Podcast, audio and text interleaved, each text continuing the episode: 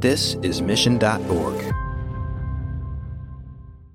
I'm Alec Baldwin, and you're listening to Marketing Trends and the Leads Aren't Weak.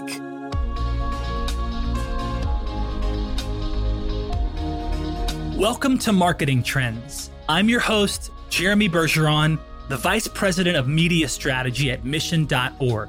And this is the show where twice a week you'll get VIP access into the hearts and minds of some of the most influential marketers in the world.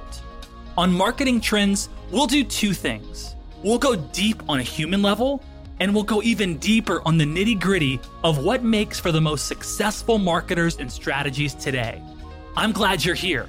Now let's get into it. When there's a problem, the sooner you know about it, the better. And this doesn't just relate to high level problems.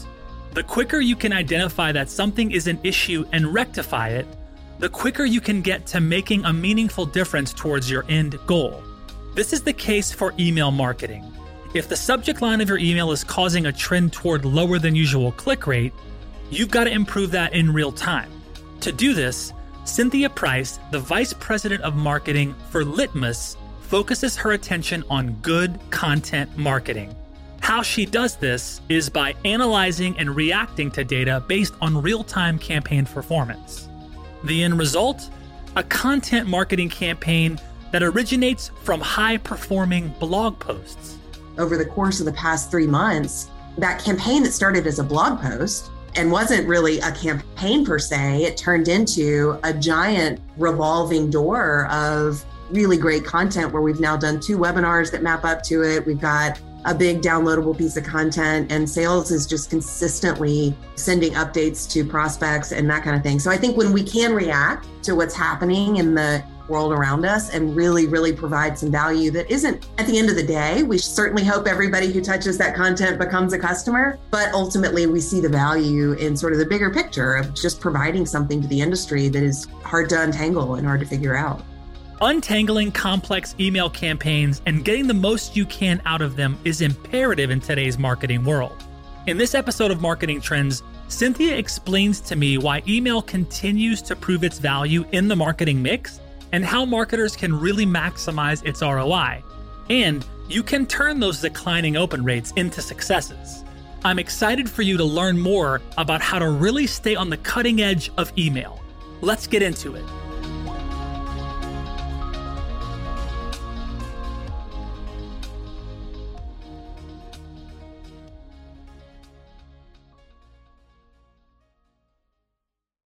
Brightspot Content Management System enables marketers to launch in just 100 days. It efficiently manages marketing campaigns on mobile apps or updates investors on your corporate site, handling it all seamlessly.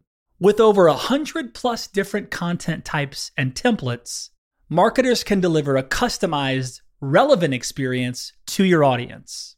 Additionally, integrate your current marketing automations platform and SEO recommendations directly from your Brightspot content management system, simplifying tool management. Discover more at brightspot.com forward slash marketing trends.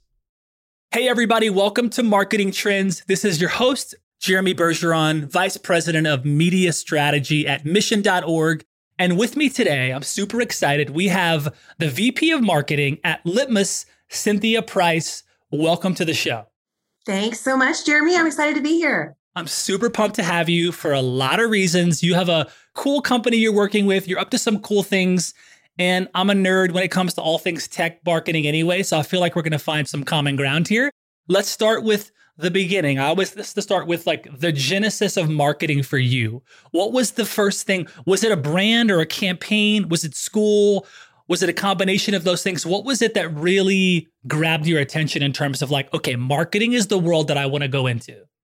Yeah. Well, for me, I was in a role at a tech company called Emma that was based here in Nashville. I was in a sales role. So I had done marketing throughout my career almost accidentally. It was like I liked to talk, I liked to communicate, I was a decent writer when I first started coming up into my career, landed in roles that just made sense. more that I was working for companies I was aligned with and found roles at those companies that made sense for me. And then, you know, I noticed I was using Emma, which was a tool that was based here in Nashville. It was an ESP, still is. It's a great company. And I was using Emma at almost every company in Nashville that I worked for because everyone here was sort of locally aware of it. And it occurred to me that I knew Emma as well as likely the people who were selling Emma did. And so it made sense to me just culturally, it was a company I really wanted to be a part of. So I went into a sales role for Emma when we were still, you know, 50 people big. And over the course of even my first year there, started getting more and more involved in marketing projects. I think, you know, I loved sales and I think it has made me a far better marketer than I ever would have been otherwise. I think if you haven't cold called anybody, you should to be a good marketer, you know? And so our marketing team was very small at that point. We had a coordinator who was running our Google ads, we had a writer and a designer, and that was it. But we had a really, really strong brand, even with the small audience we were playing to. And so I just gravitated more and more towards those projects and ended up joining the marketing team and kind of over the course of the seven years I was there, ended up leading that team. And we ended up with, I think we had 18 in the marketing org by the time I left. This is interesting because not every CMO and marketing leader that I've connected with comes from the sales world. You know, sales and marketing teams, as you know, have this reputation for being out of sync with each other. These days, we're seeing this near complete shift to this digital interaction, and organizations are going to have to continue to really improve sales marketing alignment going forward. We know that or they're going to lose ground to competitors with stronger performance. They have that tight alignment between sales and marketing. What's been your experience now in the marketing leader role, understanding the sales world, knowing that world well? What's kind of been your experience with these teams throughout your career, and how has that experience really shaped your approach for bringing these two things together as a VP of marketing? it is obviously critical. And I've been really lucky, I think, that I've worked with some great sales leaders and still do today, where, you know, that alignment was as important to them as it was to me. Where, you know, I think both sides have to come at that with a give and take of here's what we're trying to drive and here's what you're going to do. And there has to be sort of an agreement on the front end of what that looks like. And then it's just constant communication. Even in the digital age, we have face to face Zoom meetings every week that you know talks not just about what has marketing delivered to sales but what is our sort of central thing that we're all trying to do together which in our case is pipeline and you know where are we on those numbers based on sort of our goal. Are we tracking to goal? Are we not? And what's marketing doing on the front end of those numbers in terms of leads generated and mqls and all that? And then you know what do conversions look like on the back end? So that everybody sort of knows I have a role to play in this master equation here and it doesn't do me any good to send you a bunch of leads that aren't going to convert and it doesn't do me any good to even help you build pipeline that isn't going to close so we try to have those really frank conversations every week between marketing leaders and sales leaders to really sort of get on the same page as to what's going on do you have any favorite campaigns whether at your time at emma or at litmus that kind of stick out to you a lot of our best campaigns come from our best content. I come from an inbound marketing world, and what we're always trying to do is deliver something that's incredibly valuable to the group that we're talking to. And so, one of my favorite campaigns was almost accidental, and it happened this year. It was the fact that Apple released new terms of mail privacy protection which have this potential and created a little bit of chaos in the email world of is this going to blow up our visibility into how our campaigns are performing. Oh my gosh, we're losing open rates. What is that going to mean? How are we going to talk about that? And so we just really put our ears to the ground on the marketing side and started to crank out content and thought leadership on a regular basis of here's what we know, here's what it means. In concert, our product team is working on some updates to our product that are going to help. And meanwhile, we're just providing the sales team with frankly new opportunities to reach out, new things to talk about, new value points that weren't necessarily about what our product was going to do to solve this issue, because it was bigger than that. It was something that every email marketer was going to have to figure out. So ultimately, over the course of the past three months, that campaign that started as a blog post and wasn't really a campaign per se. It turned into a giant revolving door of really great content where we've now done two webinars that map up to it. We've got a big downloadable piece of content, and sales is just consistently sending updates to prospects and that kind of thing. So I think at the end of the day, we certainly hope everybody who touches that content becomes a customer. But ultimately, we see the value in sort of the bigger picture of just providing something to the industry that is hard to untangle and hard to figure out. We're a media company. So when you say content and doubling down on content and thought leadership, I'm like, yes. Yeah. Which is great. You know, that's a big bet that I think a lot of brands, even some larger brands, and we've spoken to folks in the Fortune 10 and 500 and 100, it's interesting to see kind of what they double down on when sometimes it surprises me to hear that they don't really double down as much on content and thought leadership like they could. Well, they'll go to other channels or they'll mix up things. So it's cool to see that you made that bet. Why did you make that bet? Why did you go that route? Because you could have gone a lot of ways. Why content and thought leadership?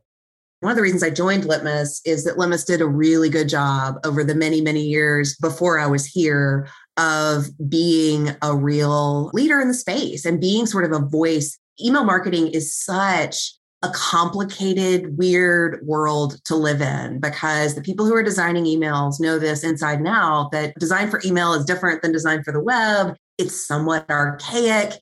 There are over a hundred email clients that they're trying to design for. There's just all this confusion. And so Litmus had done a really, really good job over the years of finding a place for that community to gather together, both virtually and in live events, finding resources for them. There wasn't a definitive answer on a lot of these things out there, and Litmus sort of helped to uncloud some of the murkiness there. We have the benefit of being relatively agnostic when it comes to ESPs. So all ESPs are writing content that's based on how their ESP handles something. But Litmus had sort of a more broad approach that was more about no matter what you're using, here are some best practices for email design, both from a strategic standpoint in terms of getting better results, and then also how to code this bit so that the animated GIF shows up right, that kind of stuff. But to answer your question, because those before us had done that hard work over time, it's a natural spot for us. We are lucky that I have a brand that I get to work for where people say they love Litmus a lot of folks don't have that kind of brand. So we have a natural audience, I guess, is the answer to the question, that is already paying attention to what we'll say. And so doubling down there and growing that audience and finding more ways to help them seems like a no brainer. If you look across the C suite, you know this better than a lot of marketing leaders. The CMO and the VP of marketing role is either like the quickest turnover, like you're either not there very long or you can be there for some time and you either get called in for a rebrand or reorg or you retire, you know, one of those things. And you've been there two years plus now, which tells me a lot about the results, the high performing team that you've built and been a part of. And so that's amazing in and of itself because I know a lot of marketers, if they don't land in the right place and get the right things going, they're not going to be there very long. So that's awesome. I'm curious about the state of the marketing kind of team or the state of marketing at Litmus when you first started? What was the state of the marketing team if it existed? Did you build it?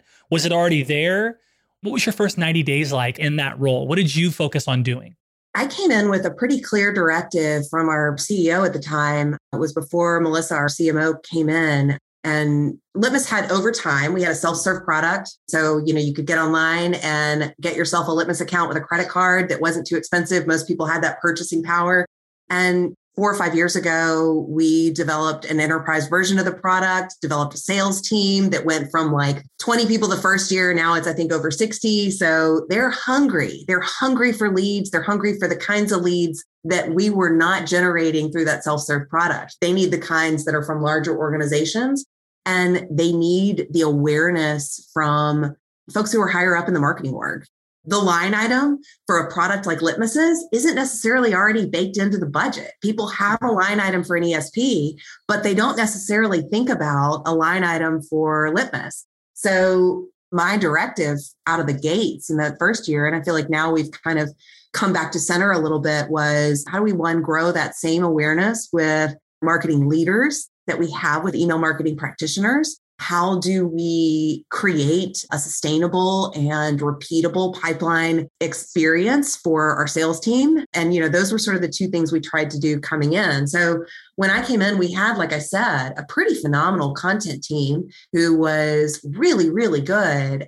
We didn't necessarily have an elevated website that those guys could share with their boss and say, I need this tool. And in fact, I need budget for this tool next year because we're going to need the enterprise version of it, which is going to give us more stuff.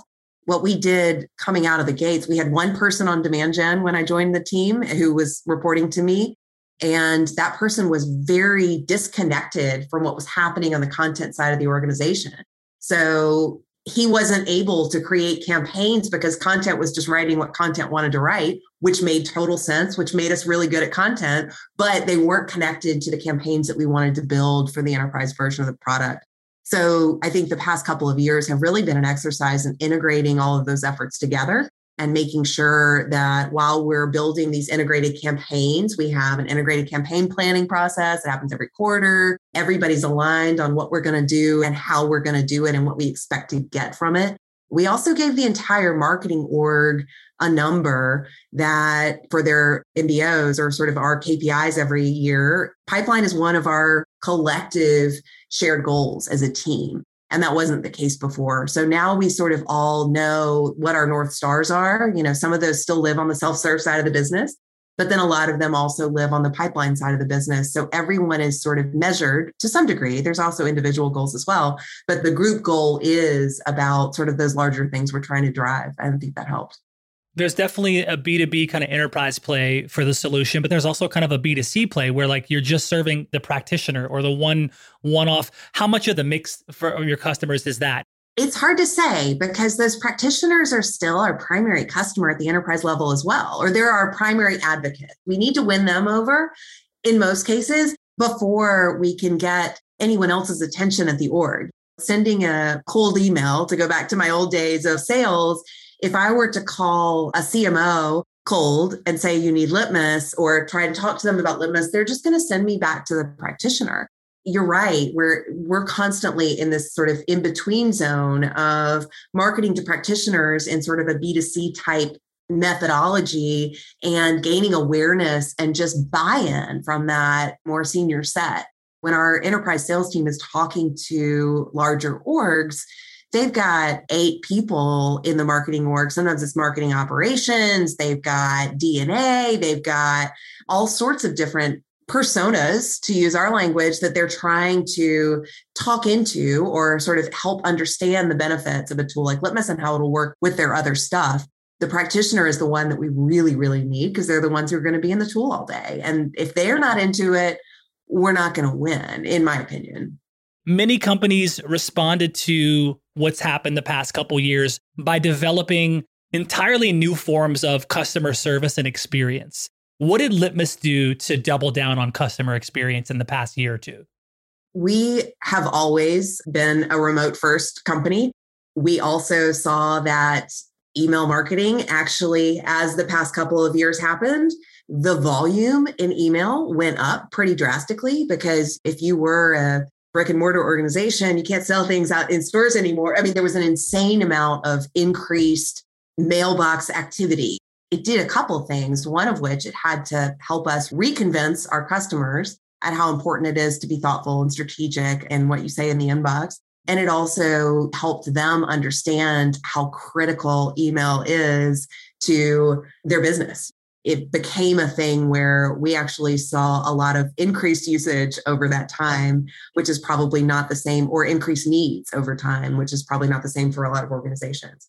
Yeah, of course. It's like a lot of industries contracted and did not expand. And then some folks like yourself had an opportunity and saw some increased usage in customers, which is awesome. How obsessed are you with experimentation? Very obsessed. Our email team, who you know sits in my little corner of the marketing world, they are insanely talented, very data focused, and really, really obsessed with testing. What can we test in this email? What can we learn from this email? How can we make this experience? I mean, I think we're hyper aware that what we send out has to be the best. If we're marketing to the email marketing community or just the marketing community at large, what we send, how we say it, what we think about in these campaigns has to be not only perfectly designed in all the right ways, it has to surprise and delight them. It has to have really compelling copy and messaging, and it has to deliver value. all of those things have to be true along the way. So we are consistently testing almost every campaign we send has some sort of test running in the background, whether that's about the color of a CTA or a headline length or what is it that this audience wants versus this audience you know we're doing a lot of hyper segmentation you know if we send out a piece of content we might message it differently for our customers than we do for prospects and we're going to want to understand how those two audiences interact I think it's our mission to be as good at email as anybody can be. So, really be using all the bells and whistles that are available because we want to teach people how to also use them. On the bells and whistles note, I'm curious about this one too because there are so many bells and whistles. If you've got really smart marketers on your team, in our company, we have folks that are bringing really good ideas. And oh, how about this Marcom stack or this Martech stack? There's so many things that we could be looking at and evaluating. And if we don't implement it or we do, we can miss the boat and we want to be relevant, etc. How do you balance that? Because you want to be on the cutting edge versus the bleeding edge. And yet you could spend all of your time looking at what's the next thing to do and use. It's funny, I'm taking a course right now on agile marketing just to try to get a lot more clear on how marketers can really develop not just the agile methodology, which I think we've all been in Kanban boards and had daily stand ups and done sort of this idea of an MVP, but that it's a mindset. So, how can we test our way into making a case for some of those bells and whistles along the way? So, before we develop an entirely huge new website, for instance, and we're not that good at this yet one of my team members and I are taking this agile course together to try and figure out how can we step our way closer into agile in 2022 because we're trying to not do the let's build this thing over here behind a curtain and then unleash it on the world and it'll be this great thing that everybody will respond well to because we just don't know. So the more we can kind of test our way into those things, whether it's a fancy design in a new email or it's a new website we would look at a landing page first, or it's any of those things. Our goal is to try to let the data tell the story for us in as big of a way as we can.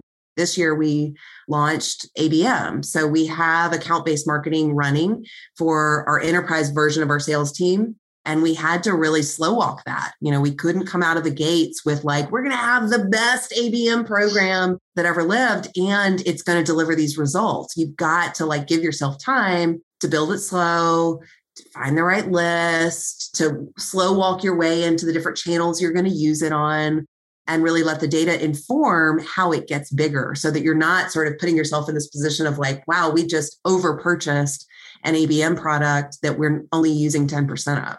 You said a lot of things. I'm like, oh, this is great. I want to go into ABM. I want to go into what channels you're using we're bullish on ABM as well. And we've seen the power of really good ABM experience. And it's such an interesting topic. And that's one that still surprises me with some brands that we connect with that aren't really flexing the ABM as well as they could or have tried it and then aren't going there anymore. Tell me about your experience and kind of what you've been using and seeing and testing in, in the ABM stuff specifically. For me, what I've learned about how to build a good ABM program is that an ABM program is only as good as the list. So we went our first round with ABM. And, you know, if our sales leader is listening to this, he's going to bark at me playfully, but we kind of let the sales team determine who should be on it and said, who do you want? Who should be on the list? You guys look at your territories and look at your who you would really want to attract and like it bombed. That list wasn't right. That wasn't the right list for what we know about who actually closes in business, what we know about who actually becomes pipeline, what we know about the personas that we actually do get traction with. So we kind of went back to the drawing board and you know let the data inform a lot more of who should be on that list. So, you know, you look at your closed won report from the last year, and we're only going after those industries. We're only going after those size companies. We're only going after whoever and start small, start really small, as small as ABM will allow you to go, and then build from there. It's a big space, the ABM space, and to see some of the things, the technologies, and some of the strategies being used. I know for some of our large enterprise folks, they use this podcast for that specifically, where they might not have a relationship necessarily, but they'll have a very strategic prospect or a partner. They want to tell a story and they'll come on the show and do that. And then they'll connect with them and do big deals and start the relationship together where they didn't have that connection too. So it's this interesting yes and of like, you really want to make sure you're targeting the right people and also leveraging cool content and cool stories and cool ways to invite the folks that maybe aren't on your list but should be, you know. And so I love that. What does the kind of the marketing mix look like right now in terms of like what channels are you using, testing? The bulk of our resources, I would say, are in content. So we're trying to use inbound as much as we can. And then we've got a paid media specialist who is running both our search campaigns, which we run with an agency, our sort of paid digital, paid social, anything about sort of like Google Display Network and all of that kind of stuff. And then we've got email and we've got review sites. We've got lots of sort of co marketing efforts that because we are sort of in the middle of a whole bunch of ESPs, we do a whole bunch of stuff with those ESPs to try and go at their customers and, and our customers together with some shared insights about what it's like to work with both of us. I would say that's the bulk of it. We also do events when events are possible. yeah. What's that look like now? Yeah. Yeah. We had a big events plan for 2020, which got shut down pretty quickly. And then we ended up doing just a whole boatload of webinars, which was really fascinating. We thought our audience would get tired of us. We thought they would get sick of our webinar strategy. And I think that's one of the areas that we continue to double down on, partially because we try and do them differently than everybody else. We try to really make them incredibly valuable. We try to bring experts in that, you know, they don't get access to very often and that kind of thing. So hopefully, I've got a big plan for 2022. And then we have our own hosted event. So we used to do three events a year in London and San Francisco and Boston. In 2020, we were already planning to consolidate that down to one big event in Boston and we had to cancel that. This year, we came out of the gates swinging in the spring. We were like, we're coming back. Litmus Live is happening in September. Who's ready? We'll see you in Boston. And had to pivot in August and sort of take that live version down. But we're having the digital version next week. And we've been kind of fascinated. This is the first time we've charged money for an event that's only digital just to cover our costs because our intent is to make it more than just a Zoom meeting, you know, and it's got some high production value to it. And we have hit our goals and then some on ticket sales. It's been really, really interesting. We're in a unique spot where this audience is just really hungry for that community. They're hungry for the resources. They're hungry for the expertise, which we're happy to find all the ways we can to give them to them. Where can folks find out about Litmus Live? Is that still up on the table for folks to purchase tickets and attend? For sure. If you go to our website, litmus.com, there are plenty of paths you can take to get to the event with. Awesome. And then I also want to circle back to you said the Agile marketing course. Where are you learning and taking that course? Yeah, Agile Sherpas. They're phenomenal. They're just really good at this framework that I think, you know, marketers, we've been borrowing from our friends on the tech side of different software companies for a long time in terms of how they think about sprints and using a Kanban board and thinking about project management in a different way and really sort of thinking about that starting with the MVP and not sort of building over in a corner for months before you launch something. It's funny, we're releasing our state of email report next week. And that's one of the key themes is that marketers are trying to find ways to be more agile because as personalization becomes more critical, which is awesome, like consumers want it, we want to deliver it, technology is allowing us to create more personalized campaigns but nobody's given us extra staff members to handle the many different versions of this thing that you have to put out in the world to talk to different audiences in different ways. And so agility becomes more and more critical. And I think will only become more critical as we're sort of continuing to go down this personalization path. Talk about agency versus in-house. I know some marketing leaders, they always want to build internally or hire internally and some love the agency side and they feel like they need that and some just kind of fall somewhere in the middle. Where do you fall in terms of outsourcing something to an agency versus bringing that expertise in house or growing it in house or hiring it in house? I think in some areas, it's hard to find the expert who can come join your team without having a strategist and a doer. So if you have one headcount, and let's say I had a headcount that for instance, SEO, we just engaged an agency to help us with our SEO. We have really good SEO. We have really good natural SEO. Our writers are tuned into what's working from an organic standpoint. But we don't have someone in house, nor do I have a headcount I can justify just to strategize about what our SEO should look like and also write that content. Those are two different people. So I need someone who really thinks about SEO all day and thinks about SEO in the context of lots of other, ideally SaaS companies or B2B companies at a very minimum, who can think about, you know, here's what we're seeing works. Here's how I'd like to change this. Here's how you can actually inform your content team to be smarter about it. There are places where it takes a level of knowledge that you can't cover with the headcount you have available to you or it's a very small sliver like that like seo that you know you're much better off with a team over here on the agency side. It's nothing for them to sort of take a look at our google analytics and tell us what needs to happen next. Whereas you know i just don't have room for that in my overall headcount it's interesting too in our report that we'll release next week, one of the trends we're seeing is people using fewer agencies, bringing more resources in house. And I think that's is something I'm totally seeing across the board because I think authenticity has become a thing that absolutely has to happen. People want to know they're working with companies that they can believe in, and your internal resources are just going to land that voice better. They're going to land that creative better. They're going to land that sort of overall experience in a better way than even sometimes the best agency can, depending on what it is you've asked them to do going back to sort of this whole idea of agile marketing, and we work with a number of agencies in a bunch of different areas.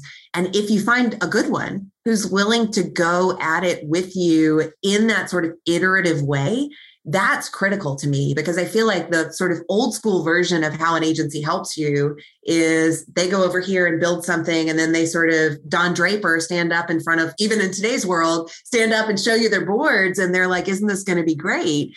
And you need a little bit more iterative back and forth. What can we put in front of the customer that'll really test it? And then you guys can build from there.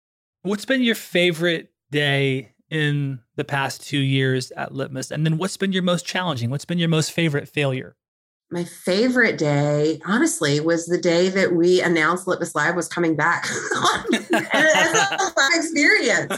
So, you know, we came out in March and we were like, we're doing this. We've got the Westin signed in Boston. It's going to be great. Here we go. Who's pumped? And the audience just ate it up. Everybody was so excited, like, oh my gosh, a live event. I can't wait. Surely by fall, I'll feel good about it. People were buying tickets left and right. Everybody was so pumped. And then obviously the fail on that was when we had to go back to them in August and be like, hey, actually, we are going to pull this down. It was a lot of disappointed people. But I mean, the audience reacted really well to it. And I think that was when the new variant had come out. And so everybody was like freaking out a little bit about what's this going to mean. But yeah, that was sort of the biggest downer. I wouldn't even call it a failure, though. It was a good pivot we're in really good shape for putting this event on in a digital way. I'm trying to think of a real fail. I've got one. We did an interactive quiz in August that we released to the audience. It was just this awesome new way to use bells and whistles, new way to like ask them about how their email marketing program works and whether or not. And then on the back end, we were grading that their answers and saying it looks like, I mean, it's sort of an old school magazine quiz where you're like, looks like you're a master, you're a whatever, and then gave them real tips for what to do with it. I think we made the critical mistake there of one, doing a lot of building before we tested anything out. And two, we didn't put a solid marketing plan together for it, nor did we have a plan to iterate for it. So now we're going to relaunch it next year in Q1 and we wanted it to have a bigger impact on marketers than it did. And I think part of it was just that it was fun, it was quirky, but it probably wasn't providing enough value on the back end for them to share it with their friends and think about it more in a bigger way. Putting all this energy and effort into building this thing. And then it's like, oh, wait, did we build and test? Did we actually let data tell us what was happening? And yeah, no, I get that and what was the strategy for it? I also think we didn't really have a plan b. We had a, all these sort of places we were going to put it and you know it was a marketing plan for it that was based on every other marketing plan we do. So it was like well here's all the channels we've got. Let's put it here here and here and let's think about it. And then lesson learned for me was like oh well when something falls flat we got to try the iterative approach next time. What would you say is cynthia price's guiding marketing principle? What's kind of your golden rule in terms of like this is how i approach marketing or the guiding marketing principle at a foundational level, it's just provide value. Nobody's going to care if we're not giving them something that's valuable. Now, like at the bottom of the funnel, that's about how valuable your product is. At the top of the funnel, that might be about how to design an animated GIF. But every single stage has to deliver something that they're going to get something out of it or it's going to be a positive experience for them on some level. I think that's probably my inbound content marketing roots speaking, but I think that that's served me well for sure. That even when you go sort of into bigger channels and more paid channels, I think that that's still the absolute end goal of the day for anywhere you're marketing. From a Martech perspective, can you share any tools or products that you're currently using to aid your marketing efforts at Litmus?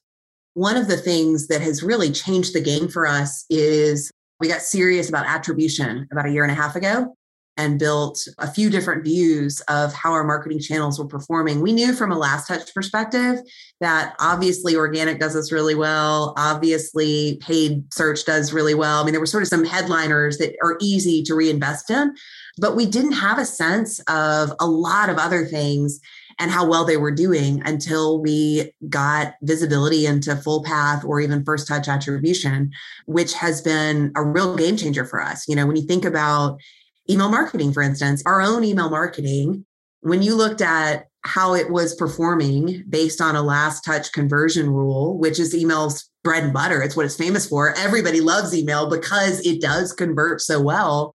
It was kind of eh, it wasn't doing nearly as well as you would expect it to do in terms of people actually becoming pipeline or signing up for a trial account or those kinds of things.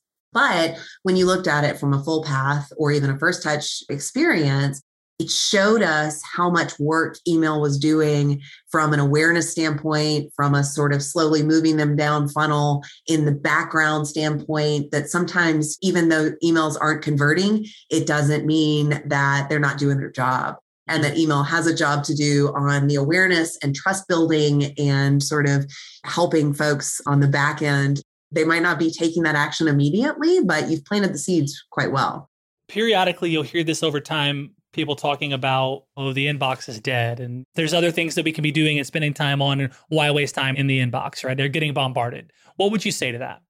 It's been proven wrong so many times that now it's just sort of a laughable concept. Email wins all of the awards when it comes to what's your most effective channel. Everyone always says email. When it comes to what channel gets you the highest ROI, email always wins that one.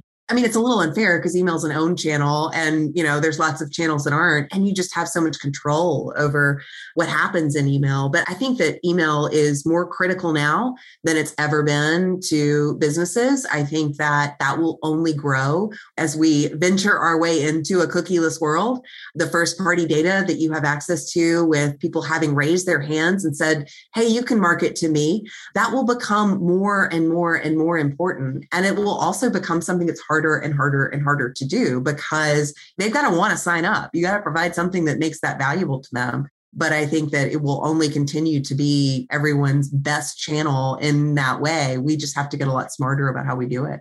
What are you seeing come down the road? Videos are being sent via email now. That's not super new, but you're seeing variations of that, links to things, short copy, long form copy, there's lots of different tactics and strategies. Like, what's it going to look like in your best guess in terms of five years from now, what's email gonna gonna look like? What's email marketing gonna look like? I think it's going to be just a lot more personalized. I think that there certainly will be more bells and whistles. I mean, we're always looking at like plain text versus HTML which one converts better and which one, you know, this CTA versus that one and this video versus just a screenshot. Like there, there's so many different way things you can do in an email that while I will continue to obsess over and study what works on a conversion front, at the end of the day, what matters is who's sending it and whether they think your brand is actually valuable. So, any one email, if it's sent from a brand that has a lot of trust built and an audience that loves them, that email is going to perform a heck of a lot better than just you using the absolute best design tactics to an audience that doesn't know you from Adam those are going to be the key thing. So I think building authentic trust with our audiences is going to be the name of the game. And then we figure out, okay, these are the audience that is allowing us to market to them. Let's treat that as the privilege that it is. Let's treat that with all the care and thought and energy that we put into lots of more expensive marketing campaigns and other aspects of the org I think a lot of people take email for granted, where it is such a conversion machine that people are just like, well, let's just send an email blast. Or can't we just send another email? That seems like that will get this result that we're trying to make happen.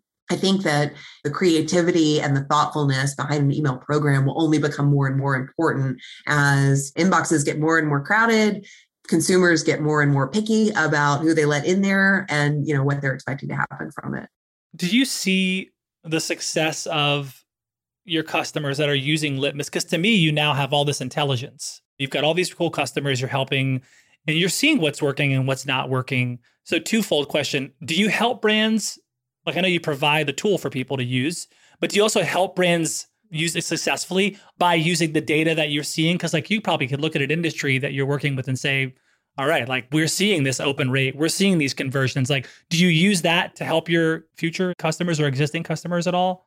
We do. We do it primarily through our content. We just put out a state of email engagement report that looks on the back end of everything that went through our system last year and tells you, okay, it looks like open rates. We always say, like, don't take this and everybody send an email at 8 a.m. in the US, but kind of interesting trends where, like, first thing in the morning is the best time in the US for open rates, whereas 3 p.m. is the best time in the UK. Like, I don't know, there's something interesting about that. That's just behavioral information about people. And I think as we get further and further down this AI path, depending on what third party data does or doesn't allow us to do, we're going to get a lot smarter about those kinds of things as well. Cynthia, thank you so much for being on the show. Super grateful and honored that you would take time to drop the mic and really share some really compelling things. Your experience, your perspective is incredible. Thank you for being here. Thank you for having me. This was really fun. Yeah. Let's get into the lightning round. Uh, this lightning round is brought to you by Salesforce. Salesforce brings marketing and engagement together Learn more at salesforce.com forward slash marketing. We have Cynthia Price, VP of Marketing at Litmus. First lightning round question Who is one of your favorite mentors? My earliest boss, Alice Randall, who also happens to be an award winning country music writer and novel writer. She's just one of the most fascinating people on the planet. She hired me right out of college to be her personal assistant when I knew nothing about anything. And it was one of the most enriching and awesome experiences of my life. Wow. If we were to do a roundtable with you and another marketing leader or two, who would you want next to you on that panel? I am a huge fan of Drift these days. I love everything they're doing. I follow Mark Kilens, who runs their content marketing program. He is just awesome and super helpful. You know, he was at HubSpot for a long time, so he has that inbound frame of mind. He put out a little mini series on LinkedIn recently that was about how they structure their content marketing team that I just ate it up. I thought it was so interesting. There are a thousand ways to put together a marketing team, and they found an interesting one for sure. Tell us about a time you made a powerful choice. I lived in Oregon for a little while after college, and I made the powerful choice to come back to Nashville, which was unexpected to everyone involved. And I am eternally grateful that I did. What's something that you keep learning again and again? That there is so much I don't know. What do you love and appreciate about yourself? I think I'm kind of funny. and I try to be as open minded as I can be. How do you feed your creativity? I love to listen to music and I love to read. I've actually picked up fiction again recently by like forcing myself to remember that I love fiction and I love it. I just had accidentally put it down in, in light of business books for a while and, and it's been really fun. What kind of music do you like? I like all kinds of music. I live in Nashville, so I am surrounded by lots of different live music all the time. I would say I'm a big fan of like Jason Isbell. I don't know what you would even classify that as, but that kind of genre is my thing for sure. Okay, what was your first live concert and what was your last live concert? This is so Nashville, Tennessee, and this is going to also date me. My first live concert was Lynyrd Skynyrd. wow, that's legendary. Dang. Okay. Okay. It was when Lynyrd Skynyrd went on a, a bunch of different tours over many different summers, calling it their last and final tour. And I was, you know, very young and we were like, well, you have to go. It's their last. I mean, I knew nothing about Lynyrd Skynyrd or music at the time. The last concert I went to, it was at the Ryman. It was a Jason Isbell concert. Wow. Cool. Okay. If you weren't in marketing, what would you be doing? I would probably be in the music industry in some level. I wouldn't be performing, but I would love to just be around it because I just love it. Cool. We share that in common. I like that. One person living or dead that you'd like to have dinner with? My grandfather, who I never really knew, who I was very young when he died. What's one thing you like to do for fun outside of work? I like to go to the beach.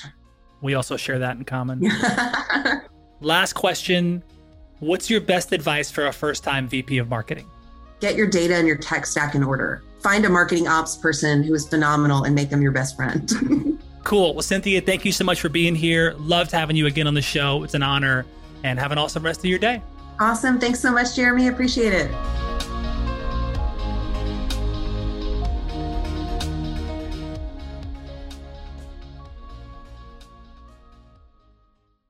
You have eight seconds to make a connection or risk a click away onto the next topic. The difference lies in your ability to deliver relevant experiences to your audience across devices and across channels. But delivering on a really great experience is impossible without the right people and the right technology. You've got the right people, but your technology choices will make or break someone's experience with your brand.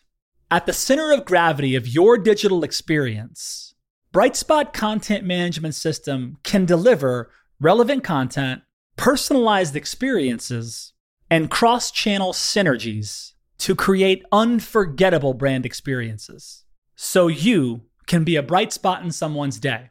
Head over to brightspot.com forward slash marketing trends to find out right now. From global crisis to hunger relief efforts, the messages you deliver save lives, inform important decision making, and help keep communities safe and sound. The speed and scale of your content needs to be delivered faster and on a much larger scale. Brightspot Content Management System has supported some of the world's largest brands to communicate on a global scale. From Johnson & Johnson sharing critical information with their customers to helping Whole Foods tell their brand story to a global audience. Brightspot is designed to handle rapid iteration and personalized messages to those you care about most.